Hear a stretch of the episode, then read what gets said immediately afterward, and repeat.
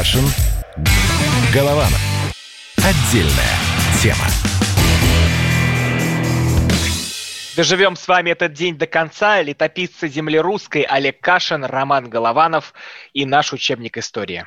Здравствуйте, Роман. И вот если брать учебник истории, я думаю, мы позже об этом поговорим, просто помечу дату 6 мая для людей, там, не знаю, моего круга или моих взглядов. Это, конечно, важная дата, потому что 8 лет назад российский ОМОН московский, не только московский, устроил побоище на Болотной площади. Но давайте начнем по традиции с Путина, потому что сегодня Путин снова вышел в свой путинский спецзум из своего бункера, но при этом сегодня же он э, второй раз за последнее время принимал у себя там живого человека. В прошлый раз это был Зиничев, его бывший охранник, начальник МЧС. Теперь сегодня это другой его бывший охранник, Золотов, начальник Росгвардии. То есть интересно, как Путин понемножку выходит из карантина, пуская к себе своих бывших охранников. Но совещание было другое. Совещание было по поводу окончания запретительных мер, выхода из карантина. Не знаю, Роман, если у вас есть какой-то новостной бриф на эту тему или еще лучше э, цитата синхрон, в виде синхрона, давай Давайте ее послушаем. Давайте звуки слушать. Звуки, Давай зву, звуки послушаем Путина. Путина. Да, зву, звуки Пу, как говорилось, да. Мы видим,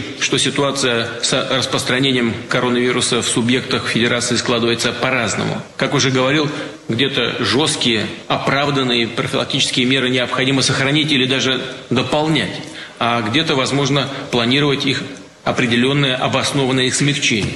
Но только с опорой на мнение ученых, специалистов и с учетом всех факторов и возможных рисков. Вновь подчеркну, нельзя забегать вперед. Любая неосторожность или поспешность могут обернуться срывом, откатом назад.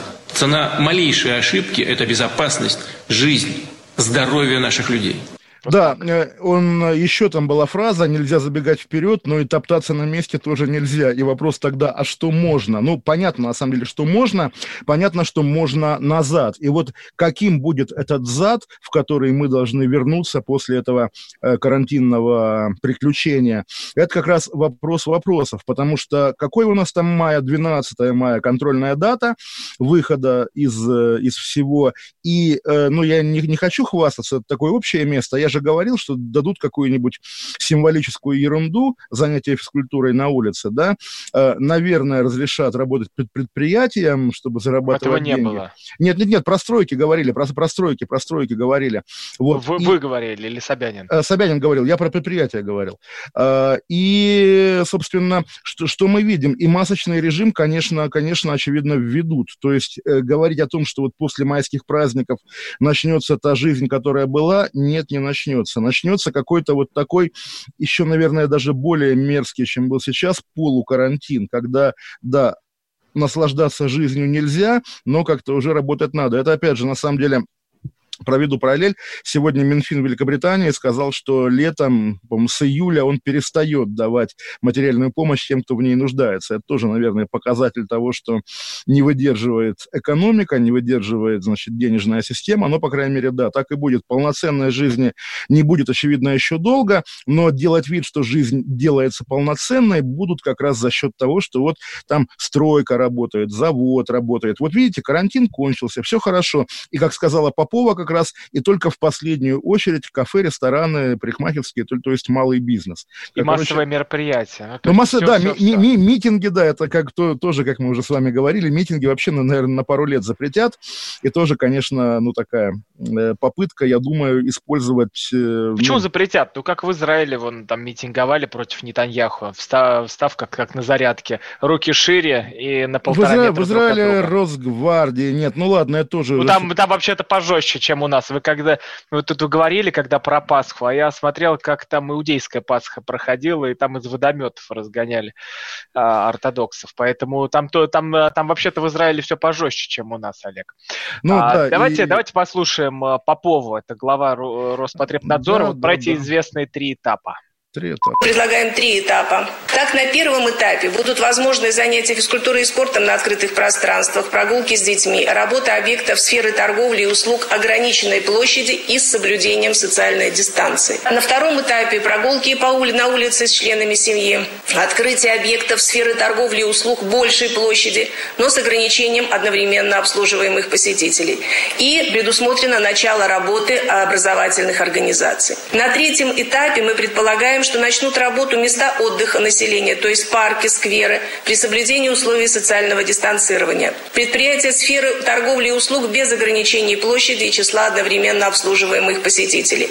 Все образовательные учреждения, гостиницы и предприятия общественного питания. В соответствии с предлагаемыми рекомендациями решение о поэтапном снятии ограничений будет принимать глава региона и в случае осложнения эпидситуации ограничительные мероприятия могут быть возобновлены. Олег, а вы по какому этапу пойдете?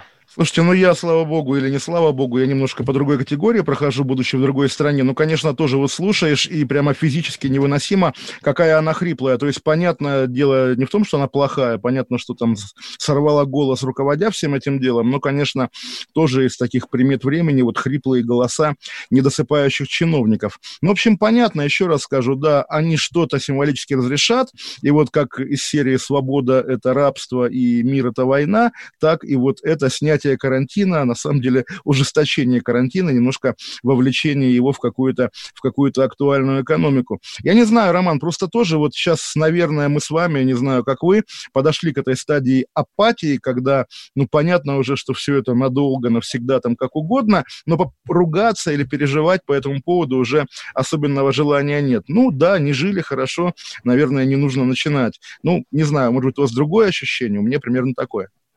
У меня ощущение, что у меня взрывается голова от машины, которая проезжает вокруг дома. Теперь поставили на, на районе вот эти машины, которые даже не на районе, а на каждом, ну, возле почти каждого с, дома. С матюгальником, да? Да, когда обычно да. я, теперь, я теперь просыпаюсь каждое утро, как на митинге. Вот тут у меня нет звона колоколов, под который я привык просыпаться, а то у меня есть матюгальник, уважаемые граждане. И я и, как, и, как, и в один момент просто как рубильник какой-то передернули, и пошло, что каждые там 10 секунд, то есть 10 секунд ровно проходит и врубается, 10 секунд проходит и врубается. Я позвонил в УВД, говорю, а вы что делаете-то? Вы можете, пожалуйста, мы сейчас тут выпрыгнем из окна уже не от коронавируса, а от вашего матюгальника. Вы знаете, Они сказали, Роман... нет, правительство сказало включать. Я говорю, ну, пожалуйста, хотя бы на минуту. Ну и вот минуту они теперь отсчитывают и через минуту включают. Вот интересно про матюгальники. Мне из Нижнего Новгорода передают, что там с самого начала тоже, конечно, ездили такие машины, и они довольно вежливо, даже как-то нежно говорили, говорили, что, дорогие друзья, пожалуйста, без надобности из дома не выходите. Теперь вот буквально сегодня поменяли формат, теперь жесткий голос говорит, внимание, город находится в особо опасной эпидемиологической зоне. Выходя на улицу, можете заразиться смертельным вирусом. То есть вот тоже интересна психология. На самом деле, тоже я помню, опять же, в молодости в какой-то, когда в Москве были теракты, в метро, по-моему, вот едешь в метрополитене в день теракта, когда еще там, собственно, э, останки погибших дымятся, и слушаешь объявление на эскалаторе, когда вот этот метрополитеновский диктор стандартный, такой с хорошо поставленным голосом говорит, уважаемые москвичи, обращайтесь там по телефону морга такого-то, телефон такой-то. И понятно, что как раз сочетание этого дежурного, хорошо поставленного голоса с какой-то адовой информацией дает вот абсолютно взрывающийся в голове эффект, да еще бы они там, не знаю, диктора Левитана подключили. Я не знаю, вот тоже, вы видели, как э, певицу э, Айгел, да, ее зовут, тата татарку, да, которая популярная, э, власти Нью-Йорка наняли, чтобы она, она же еще и диктор по профессии, зачитывала эти инструкции населению, русскоязычному населению Нью-Йорка. Вот. Тоже, наверное, надо было продумать, чтобы... Что нам надо было, чтобы голосом коронавируса стал Гарик Харламов там. И, и... да, или Никита Михалков, например. Представляете, вот этот голос, который мы тоже не, не обсуждали, вот чтобы он ездил и говорил. Ну, идеально, конечно, Путин, да, чтобы вот как бывают навигаторы с голосом голосом Путина. Вот, например, голос Путина. Ну, или голос Попова, и хоть нехорошо передразнивать, конечно. Я не знаю, Олег, вот э, мы тоже сейчас заговорили про вот эти, как, как это все поменяется, что после майских ничего не будет. А мне кажется, вообще тут идет э, уже на подкорке такое изменение, вы понимаете? Потому что пси- психика меняется уже откровенно говоря, потому что если уж дома там все фиксируют рост домашнего насилия в два с половиной раза, вот сегодня... Вы, Роман, отрицали домашнее насилие как явление, нет? Вы поступали против закона о домашнем насилии. Я выступаю против... Олег, вы начинаете немножко лукавить. Но это привычно, я не это. Это либера... с либералами так бывает. И со сторонниками закона о домашнем насилии. Они всегда приписывают тебе слова, которых ты не говорил. Не, ну как, насилие... Если ты отрицаешь закон, ты сразу же говоришь, что ты за домашнее насилие. Насилие Нет, растет, закон, закон не нужен при этом. Но этот, вот в нынешней, в, в той форме, в которой есть, закон не нужен. В потому какой? Проблема, Он не публиковал. А проблема с алкоголем. Проблема как раз-таки с алкоголем. А что с алкоголем? Что, а потому что стали больше пить, и от этого а, накладываются два фактора. Первое, карантин, это уже что-то с чем-то, у людей голова взрывается. Во-вторых, э, давление со всех сторон, это ты включишь телек, тебе там рассказывают, что все умирают, с другой стороны на ТАССе выходят эти разрытые могилы, вот эти фотографии. А, с третьей Ой, стороны... На, ТАССе интересно, что да, народ с третьей не верит, стороны, что когда ты могилы, да. понимаешь, что ты можешь потерять работу, то да, начинает голова тут у человека взрываться, тут просто э, психические уже отклонения идут. А по поводу ТАССа, я, кстати, не знаю, что это за кладбище такое? В Петербурге новое кладбище, я забыл его название, не ориентируюсь в этом городе, но да, как бы вот там дальнее поле, где говорят, это же монтаж, в России не бывает таких кладбищ. Бывает, конечно, кладбище новое всегда выглядит вот так ужасно, как стройплощадка, да. Да, и там нет оградок, потому что я тоже оказывался на новой части кладбища, и там мне вот самое жуткое, что я видел, это нет оградок, ну то mm-hmm. есть там какие-то непонятные памятники, мы же привыкли уже таким к сформировавшимся крестам, надгробным плитам, там, чтобы кто-то ты такой из 90-х стоял в полный рост и с сигарой. Но нет, на новых кладбищах такого не бывает. А, ну что, мы вернемся, вернемся. дальше мы про Болотную поговорим, Давайте, про Лукашенко, давай. про, вот, про, про митинг. Каша. Голова. Голова. Отдельная тема.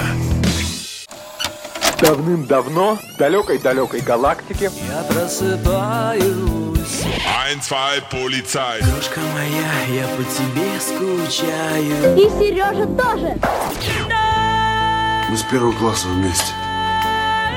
Тетя Ася приехала! Небе тучи, а тучи. А также шумелки, пыхтелки и сопелки.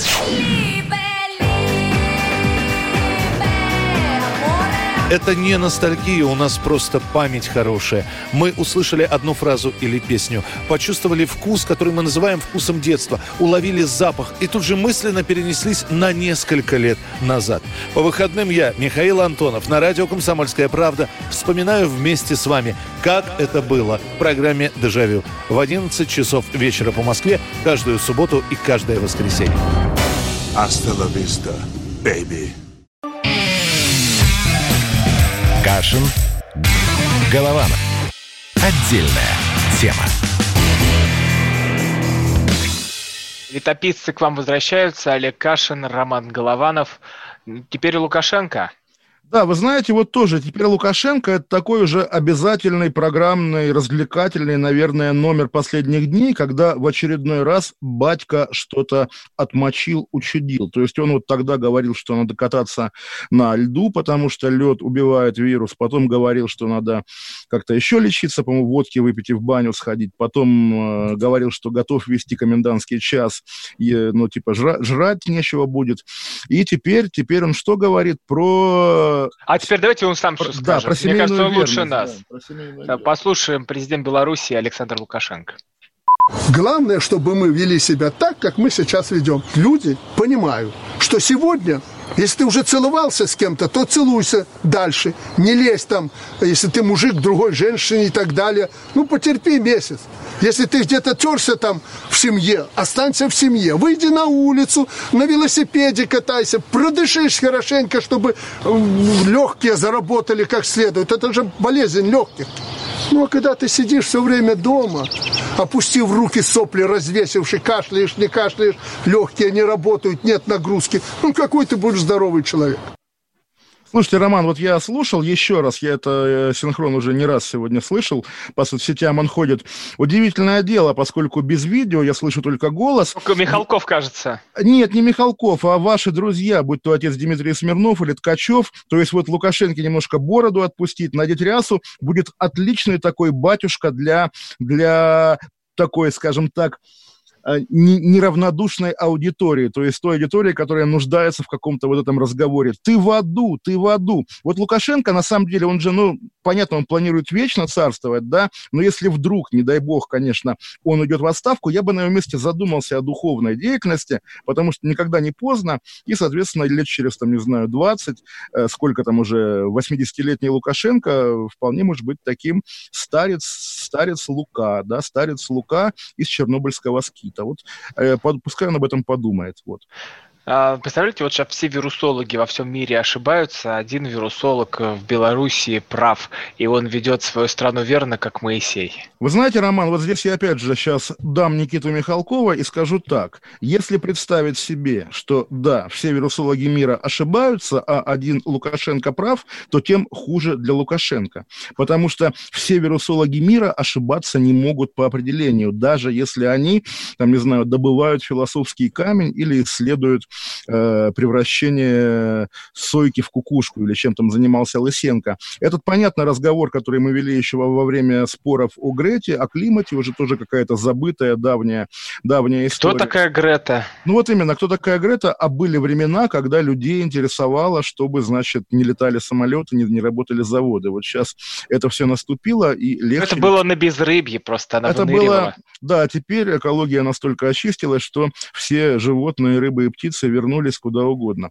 Так вот, да, если вдруг окажется, что Лукашенко прав, то это действительно для него смертный приговор, потому что тогда весь мир против Лукашенко все, и его не должно быть. Поэтому давайте пожелаем Лукашенко, чтобы он как можно скорее признал свою неправоту и снова стал вот тем самым бывшим последним диктатором Европы, потому что бывший последний, помните, он же сам кому-то говорил, или это апокриф, что когда там Путин в очередной раз там что-то устроил, Лукашенко говорит, вот, а вы меня называли последним диктатором. Действительно, я э, именно из соображений желания добра Александра Лукашенко хочу, чтобы он как можно скорее встал в один ряд со всем остальным миром и все такое. Кстати говоря, Зеленский отказался уже ехать на парад, а Путин же не отказался, так получается, в, в Минск. Понятно, что не поедет, но как бы интересно, как это оформят. А, мне кажется, официально оформят, что если нет парада, то что, куда ехать-то? Если... В, в, Минске-то есть парад. А, тоже Здесь-то его, если у нас нет э, парада, и если везде такая опасная история, то куда Значит, ехать надо, Олег? Надо, надо ехать в Минск. Это... Границы, закры... за... границы закрыты. Ну, у нас Ты никуда не попадешь. Союзное государство. Слушайте, ладно, давайте, пока мы еще успеваем, тоже про других славян. И на самом деле вот здесь я аплодирую Владимиру Познеру, потому что сам постоянно продвигаю эту тему про братские народы. Познер был у Гордона, украинского лысого. Тут смешно, конечно, что были времена, когда э, ну, Гордон сделал карьеру вообще на советских звездах. Там диалог Дмитрия Гордона и Олега Табакова, или тем более Иосифа Кобзона, да, там еще в какие-то махровые 90-е нулевые годы. Потом случился 14 год, Гордон стал избегать российских э, собеседников, потому что, ну как же, патриотизм, Украина и так далее. И вот наступили опять новые времена, и наконец-то у Гордона появились российские гости. Сегодня был, сегодня был Познер. И к чему я это говорю? Познера он спросил, считает ли он украинский народ и русский братскими, на что Познер очень как бы хорошо и убедительно аргументированно стал объяснять, что нет, конечно, абсолютно не братские, и всегда как бы э, противостояние было. Естественно, вот этот миф о том, что да, мы там с братом Миколой абсолютно одинаковые, нет, мы не просто разные, мы антагонисты, потому что Микола и объявил себя украинцем ровно на том основании, чтобы не быть русским. Сегодня по соцсетям ходит прекрасная карта, карта Европы, э, показывающая, как в какой стране называют котов, кошек. И, соответственно, там где-то... А это вы, вы из 2014 года откопали? Да, да, да, конечно, где-то Кэт, где-то Ша, как э, в, во, во Франции, прекрасно совершенно по, по, по, по, по-фински кисса. И вот на этом фоне общий, когда видно, как трансформируется слово от одной страны к другой, очень четко видно, что слово «кит», которым украинцы называют кота, оно абсолютно искусственное, выдуманное просто ради того, чтобы не называть кота котом. Поэтому, естественно, это не братские народы, а это те бывшие русские, которые там пару поколений назад, чтобы не быть русскими, объявили себя вот такими людьми. Поэтому и тут нам сейчас должен дозвониться Владимир Вольфович Жириновский, который расскажет анекдот про сраку, э, и за это и герб, и флаг, э, ну, и, собственно... Роман, мы договаривались избегать сниженной лексики, давайте говорить возвышенно. Не, а это по-украински. Ну, слушайте, украинский язык Вы же тоже... сказали слово «зад». Э, украинский язык, Роман, это тоже язык, что называется, культурного дна русского мира, поэтому... Олег, ну зачем вы оскорбляете людей? Слушайте, украинцев тоже нельзя оскорблять. Кого можно оскорблять? Дайте мне список, Роман, пожалуйста. А, оскорбляйте, я не знаю, Олег, кого, кого? Мы про болото будем говорить, там я вам список как раз просто буду диктовать. А, весь. ну это МВД, Росгвардия, ФСБ, администрация президента. Их можно? А, это Навальный, Касьянов, а тут Кашина перепрыгиваем а, в этом а, списке. А, Вася Уткин. Кас, Касьянов это кто вообще? Вот такой интересный роман. Ладно, бог с ними. В общем, еще поздно расспросил э, Гордон тоже вот э, украинская журналистика во всей своей красе. Э, давайте я попробую. Я вот, Олег, у вас, конечно, такие... Ты, э, и, как это, я что-то скажу одно слово, все, Олег говорит, как же вы посмели. Как Олег начинает кого-то оскорблять. Так нет, Роман, не заикайтесь, не перебивайте Потому что, меня. Роман, у меня... Потому что я дед. Потому что у меня двойные стандарты, да, и я разведчик... Вы госдеп. Я разведчик, вы шпион. Вот давайте, Роман, поиграем. Я Гордон, вы Познер. Итак, скажите, Владимир... У меня нет сигары, потому что он курил прямо в кадре. Uh, у меня тоже нет сигары, я возьму карандаш. Вот, собственно, передаю вам. То есть я, я Гордон? Нет, я Гордон, я, я спрашиваю да, вас. ну вы больше похожи на Вот Гордона. так вот, вопрос, гениальный украинский вопрос. Скажите, Владимир, считаете ли вы Путина негодяем? А, и тут должно пойти... А какой был ответ? Я а вот вы, не, вы, не вы, знаю вы, сценария. Вы попробуйте, а я потом скажу, получился из вас поздний, из вас поздний или нет. А, там, там что-то должно быть так, чтобы ответа не было. И да. вот это как, как в том анекдоте. А, что справа суббота, слева суббота, а посередине вечная пятница. Ну, да? буквально, буквально. То есть, дословно я процитирую. То есть, считаете ли вы Путина негодяем? Познер отвечает, я понимаю вашу точку зрения, наверняка она не только у вас, но я с ней не согласен. То есть, окей, и можно как бы перед, да, перед московским начальством сказать, ну вот видите, я не согласился, и при этом как бы и не пришлось с Гордоном спорить. А при этом сказал, что и понимает. Да, поним, ну, понятливый. Как Короче, мы, мы вообще понимаем, можем да. трактовать как хотим. Не, вот опять же мы говорим о великих современниках. И, конечно, Владимир Познер – это великий современник. И на самом деле, ну, конечно, он уже совсем аксакал, как бы, и вряд ли ему самому было бы приятно вести э, такой марафон, как какие-то тоже наши любимые ведущие некоторых федеральных каналов. Но при этом, конечно, если бы Познер был сегодня лицом российской пропаганды, конечно, главным лицом российской пропаганды, конечно, официальная Россия имела бы гораздо более серьезные козыри, чем она имеет в реальности. Еще он тоже удивил Гордона ответом на вопрос, чей Крым, сказал, что в смысле... Ну, тут у меня текст заготовлен, потому что у меня вот. перед глазами. Там, там был вопрос, э, считает ли он присоединение Крыма ошибкой. Познер сказал нет, и хороший привел пример про Карибский кризис. Вот как ни странно, то есть это понятно, вот это стандартный штамп э, пропагандистский, да, про базы НАТО на Украине, что если бы не мы, да, то там бы стояли базы НАТО. Познер его так вывернул, что действительно вот такие лучшие традиции и навещания гостелерадио СССР там 69 -го года. То есть Познер привел пример, когда под боком... Может, он по той методичке и шел? Да наверняка. Так более берет того, эти карточки. Он их и писал. Роман, там, где мы с вами учились, Познер преподавал. Это понятная вещь. То есть он объяснил, что вот размещать ракеты советские на Кубе тоже было как бы законно и не противоречило международному праву, но американцы, поскольку есть вещи выше закона, заставили Советский Союз ракеты увести. Вот так и Путин, значит, не позволил НАТО войти в Севастополь. Ну, это было очень интересно, когда Познер пришел к Дудю, и там отвечал ему про сбитый самолет и про то, что он это не оправдывал. Да, вот, да, вот да, как, да, как да. раз там, там, там я уже увидел все его мастерство, как просто выворачиваться. Я думаю, мы еще доживем до тех пор, когда Познер будет объяснять, что всегда боролся против Путина за прекрасную Россию будущего. Да.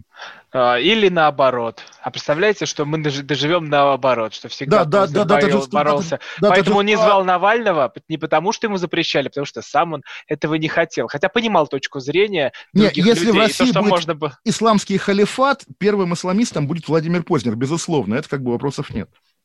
А, я боюсь представить, кто будет вторым. Или, точнее, кто будет вообще над всем этим стоять. А, летописцы земли русской Олег, Олег Кашин, Роман Голованов вернутся на болото. Кашин. Голованов. Отдельная тема. Георгий Бофт. Политолог, журналист, магистр Колумбийского университета, обладатель премии «Золотое перо России» и ведущий радио «Комсомольская правда».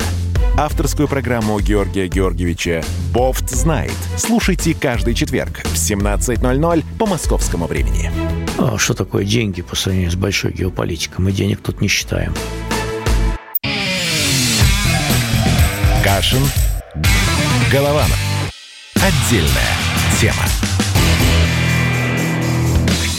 Стряхиваем пыль с учебника истории, перемещаемся на 8 лет назад. Болотная площадь, те э, протесты, да, оппозиция. Тот же Олег Кашин и Роман Голованов, который только поступает в университет. В Туле, да, в Туле поступает? В Туле. Вот, а я был почти там же, только в другую сторону по Ярославке, в Вологде. Я был в тот день, к вопросу о том, вы говорите, там был Кашин. Не было Кашина, и не было Ксении Собчак из вот таких каких-то более-менее... А почему, кстати, шест... очень, э, объясните вот, хронологию, да, что да, все я, протекало. Был такой пик 6 мая, я, когда да, все да, пошли да. на Кремль.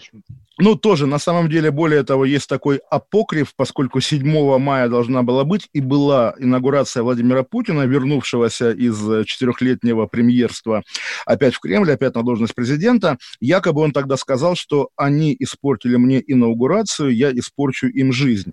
Чем дальше, тем меньше я верю в такие... Ну, я думаю, что аф- это полный аф- бред. Аф- афористичные выражения Владимира Путина. Но вы спросили, да, почему меня там не было, и я просто ставлю себя через запятую Собчак. Мы вот Нет, сначала объясните, что там было, что там происходило. А, ну, ну, смотрите, надо начинать издалека. Вот были выборы в Госдуму в декабре 2011 года, после них был, были митинги большие, массовые и такие кипящие, настоящие. Один митинг, все у, -у долой, второй все у, долой, третий все у, долой, четвертый у, долой. И вот митинг на Болотной в мае, 5-6 мая, был уже такой совсем как бы зачем? А просто так, уже вот уже на автомате. И поэтому, собственно, я, поскольку майские праздники, э, со своей невестой уехал отдыхать в Вологодскую область, потому что, ну, а что ходить на митинги каждый раз, когда никакого смысла в этом нет? Более того, как уже такой старый, опытный, бывший оппозиционер, я могу вам сказать, что э, с годами я, ну, анализируя, естественно, поскольку это одно из самых ярких событий, ну, и в моей жизни тоже, э, понимаете, вот я выходил на Болотную, на первую, по крайней мере, да, в декабре 2011 года, с внутренней уверенностью, что я иду, ну, не на революцию, но, по крайней мере, иду против Путина, митинговать против Путина. И вот, я думаю, многие, да, все, кто шел на Болотную, шли против Путина. А выходишь на Болотную, а там главный плакат «За честные выборы». И оказывается, что этот митинг за отставку тоже ничтожнейшего, никому не нужного Чурова, который тогда был в э, Центре сберкоме, и за то, чтобы пересчитать голоса в пользу там, поскольку было модно голосовать против Единой России, а в пользу Справедливой России, КПРФ ЛДПР. В общем, какая-то чепуха абсолютная. И, наверное, вот эта чепуха, собственно, и помогла э, российской власти так э, безболезненно для себя провести тот транзит от Медведева к Путину, который я, на самом деле, считаю реальной причиной тех больших протестов. Вот, так или иначе, 6 мая, когда действительно уже э, протестная активность шла на спад, люди вышли на так называемый марш миллионов, а, и в какой-то момент, э, когда вдруг оказалось, что полиция немножко выстроилась не там, где она должна была выстроиться, люди загнаны на узкое пространство, лидеры протеста вначале сели на асфальт, остановив марш. Но и... это была откровенная провокация. Мы можем посмотреть фильм «Срок», как все это там происходило, ну, когда, да. Навальный, когда Навальный дает команду, мы садимся, никуда не уходим. Люди начинают садиться. Из-за того, что мост, мост и так узкий, когда все начинают садиться, то есть все стоят, занимают одну площадь, когда все садятся, они начинают занимать большую площадь. Уже тут начинается давка, тем более, что журналисты, которые стоят вокруг, они не садятся, они стоят, потому что продолжают снимать кадры Навального. Навальный за это бесится. Роман, вот опять же, у меня личный мораторий на критику Навального. После... Я, не, я пересказываю да, события, не, подождите вы пересказываете может... события в своем присущем вам стиле. На самом деле... А вы? А вы? А я, я что? А, я... вы, а, вы, а вы объективный, да? А я объективный, да. Так вот, значит, смотрите, прошлым летом, да, поскольку митингов таких э, с противостоянием с полицией было довольно много в Москве, можно с чем, есть с чем сравнивать. Мы прекрасно знаем вообще за годы практики, что если полиция хочет, чтобы все было мирно, все проходит мирно. Если полиция не хочет, устраивается побоище. Там то же самое. Всегда ответственность на, на, на том, у кого сила, у кого в руках полицейская дубинка. По какой-то причине... Олег, вы смотрели вот причине... эти кадры? Вот я смотрел Роман, тогда Минаев я... Лайв. Ой, Когда вот шел Минаев не, Live. Не вы один смотрели Минаев Live, Роман. Когда э, выстраивается да. эта цепь, и вот толпа, вот оппозиция, там вот эти все, кто собираются, они начинают прорывать оцепление. Это полиция их э, начала э, там избивать, давить, чтобы они прорывали оцепление? Роман, оцепление было выставлено на законном маршруте митинга и не имело под собой никаких оснований, и когда сзади напирают люди, а впереди стоит полицейская цепь, наверное, как бы это для того и А не то, что, чтобы... а ничего, что свернули в другую сторону? Не в какую... там, где... Вы, вы, вы знаете Болотную пом... площадь, да, Роман? Я насколько, там, там я насколько помню, у них был маршрут, маршрут один, они, они должны были там выстроиться, а потом бах, они поворачивают в другую сторону. Или я неверно интерпретирую? Наверняка вы верно интерпретируете с точки зрения российской полиции. Я интерпретирую с точки зрения народа, с точки зрения... Ну, с точки зрения человека, который тусовался на этих митингах, был с этими организаторами. ко- Который там не был. Нет, Роман, слушайте. по- Вы ходили на... Вы же сказали, вы ходите, я ходил на митинги. Я До- не ходил на до- митинги, до я пытаюсь этого мая, да, да, да. И вот я, я смотрите, не да. объективный, вы объективный. Давайте дальше. Да, э, да. И после, после этого побоища на Болотной площади, а времена были вегетарианские, еще а, общество, чего уж там не приучили вот так буквально палкой по морде, да, что если ты там коснешься полицейского, ты уедешь в лагерь, да. Кто-то кто и асфальт кидал, кто-то еще что-то. И в итоге... Ой, да, ну да. всего-то, да. да, и- и вы- Кидал асфальт и думал, ой, не дадут же мне по Э, морде. Во- во- не, Роман, не так. В итоге набрали там человек 20 или 30 абсолютно рандомных людей, случайных, оди- один из которых даже вот ее не посадили, но обвинения предъявляли Мария Баронова, известная многим, ныне редактор Rush Today. Разные люди, левые, правые, кого угодно, и стали сажать. И, соответственно, вот итогом главным э, 6 мая 2012 года стало то, что э, главным лозунгом, собственно, критиков Путина стало «не долой Путина» или «не- «нечестные выборы», а, Свободу сва- а- а политзаключ- сва- свободу политзаключенным. И когда наступала Олимпиада сочинская, мы помним, что была объявлена внезапная амнистия, по которой вышли и болотные узники большей частью, и Пуссирает, и Ходорковские даже. И, соответственно, вдруг оказалось, что вот у власти есть такое, как бы, э, такая гаечка, которую ты открутишь, у тебя ничего не меняется, но как бы вся критика к тебе теряет смысл. На самом деле, наверное, вот э, главное, да, мое впечатление 2012 года, когда м, Госдуму называли бешеным принтером, она принимала кучу разных совершенно людоедских законов, и все эти законы никакого особого смысла не имели, кроме того, чтобы однажды их когда-нибудь отменить, если потребуется. Что-то уже скорректировано, что-то уже отменено, что-то будет отменено, когда нефть уп- упадет еще ниже. Но э, я, вот вы, вы меня знаете, Роман, да, я с тех пор стал, ну, в общем, гораздо большим скептиком по отношению к оппозиции, по отношению и к тому Навальному, которого я сейчас не хочу критиковать, и так далее, и так далее. Но спросите меня, Роман, пожалуйста, а вот, Олег, если бы ты знал, там, если бы ты вот в нынешнем своем виде, со своим там и опытом, и возможностью понять, что это было, вернулся снова в 11-12 год, за кого бы ты был тогда? И я вам отвечу, Роман, я, конечно, также вышел бы на Болотную, также участвовал бы во всем этом, потому что вот жизнь нас всегда, к сожалению, ставит перед выбором. Либо ты с этими, либо ты с этими. И в итоге, да, мы видели, что есть там, причем, вы говорите, Навальный, Навальный. Навальный был один из лидеров. Был жив Немцов, был, между прочим, Удальцов, которого только в конце 2012 года по общем провокационному и придуманному... Я говорил Навальный, Навальный, потому что им был Потому что один вас- момент. Был Да. именно тот момент из фильма «Срок». Это причем фильм «Срок» снимали же не пропагандисты кремлевские, а Ну, фильм... как сказать, как сказать, как Кто там на сказать. Пивоваров был, да? Пивоваров, да, и Костомаров... Пивоваров, Костомар- Пивоваров пропагандист для вас? Пивоваров, в общем, так или иначе связан с пропагандой, безусловно. Я знаю, что он получал, я с его слов это знаю, что он получал разрешение на съемку фильма «Срок» в Кремле, специально ходил, спрашивал, можно? Можно. Сейчас Хорошо, он там фильм без возглавляет- комментариев, есть э, просто Да. кадры, кто хочет, может взять их и посмотреть, Ну, По- да. как, и на- как именно вот, это, вот эту историю, которую я описывал, делал Навальный. Поэтому Ну и, и то- и- и вопрос- тоже вот э, вы, вы, значит, назвали фильм «Срок» и расшевелили тоже, да, поскольку а, одним из э, соавторов этого фильма был режиссер режиссер Расторгуев, которого потом убьют в Центральноафриканской республике, когда он поедет туда в, в командировку от Ходорковского расследовать деятельность наемников Пригожина. То есть, конечно, да, Немцова больше нет, Удальцов как бы э, выпал в маргинальность. В общем, я в Лондоне.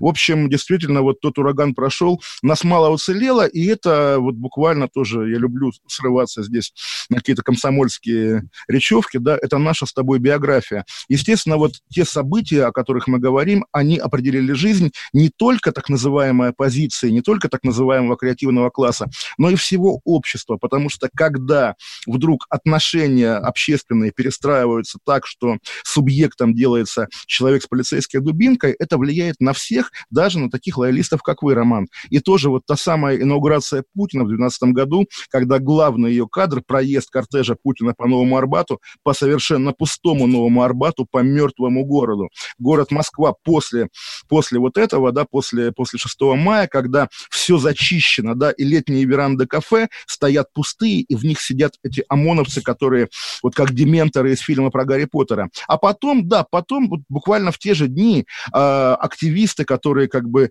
самые последовательные, самые постоянные, не хотели уходить с улицы, в итоге пошли к памятнику Абаю Кунанбаеву возле казахского посольства на Чистых прудах, сели там, начался Окупай Абай, и, в общем, уже такая субкультура. И вот что такое? Вот ты оппозиционер, а что это значит? О, я, значит, ночую у памятника Абаю, я там, не знаю, провожу какую-нибудь лекцию о диктатуре, литературе, я еще что-то, в общем, что-то совершенно перпендикулярное жизни, жизни народа, жизни общества. И, наверное, вот тогда тоже произошел пере перелом, когда вот этот активизм, ну тоже нет, я не прав, не прав совершенно, потому что я думаю, большинство из тех людей, которые были на Болотной, поскольку лет прошло много, вот вы были на первом курсе, действительно, значит, Поступал. все поступали, да. Вот, все постарели, как бы все там, э, конечно, сменились поколения. Тоже моя любимая мысль, что да, в России там годами, десятилетиями не меняется власть, но в России каждые там пару лет меняется оппозиция. Такие разочарованные, как я, уходят, приходит новая молодежь, то есть вот та потребность в смене людей... Надеюсь, которая... Олег, вы не разочаруетесь, не отключитесь, и мы продолжим сразу после паузы Кашин Голованов. Кашин. Голованов. Отдельная тема. Первая радиогостинная страны. Вечерний диван. На радио «Комсомольская правда». Весь вечер с вами на диване. Трехкратный обладатель премии «Медиа-менеджер», публицист Сергей Мардан и журналистка-телеведущая Надана Фридриксон. Обсуждают главные темы дня с экспертами и с вами. Ежедневно, по будням в 6 вечера по Москве.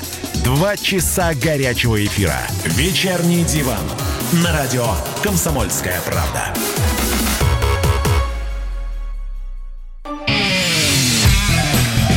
Кашин. Голованов. Отдельная тема. Летописцы к вам возвращаются, давайте историческую Роман Голованов, Олег Кашин, да, и просто маленькая ремарка, вообще уже абсолютный дед, который как бы рассказывает про эпоху. В рекламе звучал анонс голосом певицы Алены Свиридовой, которая там призывает дома сидеть, ей, наверное, уже лет сто, а я как раз накануне ночью смотрел какие-то клипы своей юности и смотрел клип Алены Свиридовой «Ой». И просто, ну, клип не важно, песня, сам текст, 99-й год, допустим. Девочка 15 лет ушла гулять гуляет с мальчиком, у них случился секс, значит, папа ругается, и девочку три дня не выпускают гулять. Опять, причем парень по контексту взрослый. Опять же, вот такой гимн педофилии можно было петь в России 99 -го года, никто за это как бы там никак не наказывал. Сейчас такое невозможно представить, я просто удивился. Извините, прям действительно такой дедовский мемо мемуар. Ну а что касается вот этого нашего вечного оборачивания нашего, моего, наверное, потому что, ну да, вот вы знаете, когда попадаешь в какой-то исторический, ну, хотя бы там символический исторический водоворот, а, в итоге, да, естественно, оказываешься в дураках, иначе не бывает, конечно же. Всегда уже годы спустя думаешь, а если бы ты поступил иначе, а если бы так, а если бы так.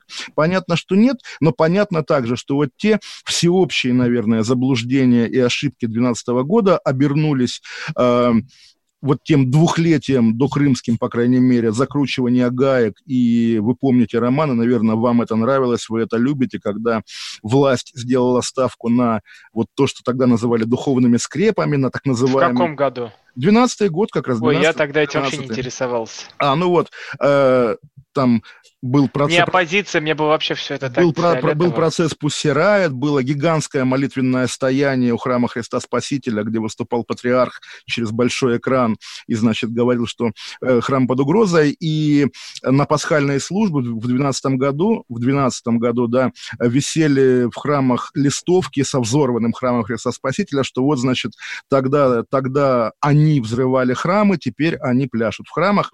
Тогда же, если помните, также... Это, неправда, как раз тоже. Эти леваки, которые... Немножко сползаем в слово пастыря. Пастыря, Роман, на самом деле, конечно, не в леваках, но в людях, готовых идти за свои убеждения в тюрьму, христианство больше, чем вот в этом... В каких? Вот в этих, в этом комсомоле? в этих мерзавках? В этих а, мерзавках христианство а, больше? Ну, каких мерзавках? В конкретной Алехе Толоконниковой? Да, да, да, безусловно, а, да. Ну, раз. Хорошо, все. Гораздо Олег. больше, чем в тех, Хорошо, что у вас есть да. этот э, счетчик, как, как э, которым вы радиацию измеряете. Ну, Роман, я, я, я, я как раз очень много провел в суде по, по делу Пассера. Это, конечно, тут понятно было, на чьей стороне прав, правда, на чьей стороне добро. Конечно, Олег, как да, бы, конечно, правда на стороне пусть Роман, конечно. Вы, вы не поверите. Более того, я даже готов допускать, что это изначально была какая-то хитрая провокация властей, вот так рассорить людей на эту тему, как бы, да. Но тем не менее, когда злобная там судья Сташина сидит и овчарка рычит на подсудимых, а Нет, Сташ, подождите, а подождите, говорит... подождите, вы сейчас вообще о чем? Я не про то, что их надо было сажать. Я вообще сейчас не про это вам говорю. А как можно отделить, Роман? Как можно а легко отделить? можно взять и отделить. Легко можно было взять и а это все бо, и отделить. Бо, для боль, меня. Да, для э, меня, который в этих событиях не участвовал вот. и ничего этого я, я тоже не участвовал. Не следил. Хра- Нет, вы сказали, вы ходили в суд. Да. Нет, вы ходили в суд. В суд вы, вы были, вы были по, замешаны. По, да, и по, Олег, по суду, Олег, по суду нет, впечатление нет. однозначно. И относиться вот, к тому, знаете, вы сами говорили, что участники событий часто не объективно все это время уже прошло, уже можно судить. Да, конечно. Ну, мне, как человеку, который в этом не участвовал. Я этого этого всего не следил, не участвовал тогда, потом посмотрел э, как э, на историю со стороны. Э, во-первых, то, что они нехорошие люди, редиски, это было понятно по, иде, по своим убеждениям. Может быть, они вообще там котиков Нет. спасают Нет. А, и детей там лечат. А, со, второй, со второй стороны, они когда туда забегали, устраивали провокацию, это откровенно была провокация, но они же чего не хотели добиться? Что им было, вот когда они вбегают с панком молебном в храм Христа Спасителя? Что это О... такое? Для чего? Ну, Роман, во-первых, все-таки вбегают с панк-молебном. Э, вы, я рад, что вы подхватываете эту терминологию. Нет, они снимали клип частично в этом храме. И тоже давайте оговоримся. То, что речь идет о конкретном храме Христа Спасителя, а не... Олег, а сейчас перед вашими детьми, перед вашими Нет, Роман, а если, вас... а если бы я вез патроны, да? Роман, вот не, давайте... Олег, да, а не да, так, а не так. Не, а вот да, именно так, да, а, а, вот, да, и, да. а вот и не так, как вы говорите, а именно так, как а говорю как? я правильно. Потому что когда перед тем, что для тебя свято, для тебя дорого, начинают какие-то вот, девки вот, полисать, вот, схватить вот, их за шкиврат и выкинуть. Ну, взять их за шкиврат и выкинуть. Э, Роман, речи не было о шкиврате, речь была об уголовном процессе и реальной тюрьме. Но а вот тут не надо было сажать. Но все-таки, а вот скажите мне честно, Роман, для вас, для вас, храм именно Христа Спасителя, это вот просто действительно святыня безоговорочная, обычный храм настоящий который... Для меня любой, любой храм... Нет, а что, значит, который... что значит любой, Роман, конкретный любой. храм? Вот этот храм без прихожан, с автомойкой, с конференц-залом, с концертами, где э, пародист Песков, ге гееобразный, не, не пресс-секретарь, а пародист, выступает с концертами, да, где, извините, я помню истории, как сам патриарх приходит туда, э, поскольку фонд храма Христа Спасителя владеет фондом, патриарх там пьет чай, ест пирожки, потом, значит, в чистый переулок приходит счет за эти пирожки, буквально. Естественно, это необычный храм, храм, это как бы такой храм с оговорками. Для меня то, этот храм Поэтому то, что они... Выбрали... Олег, вы дадите да, ответить? Или да, вы да, дадите да, монолог да. Кашина? Говорите. Для меня этот храм свят, как свят любой храм. Неважно, здесь он находится в Москве, в самом его центре, где-то на окраине, в области, или это какой-то деревенский сельский храм. Для меня это не важно. Для меня этот э, храм также свят.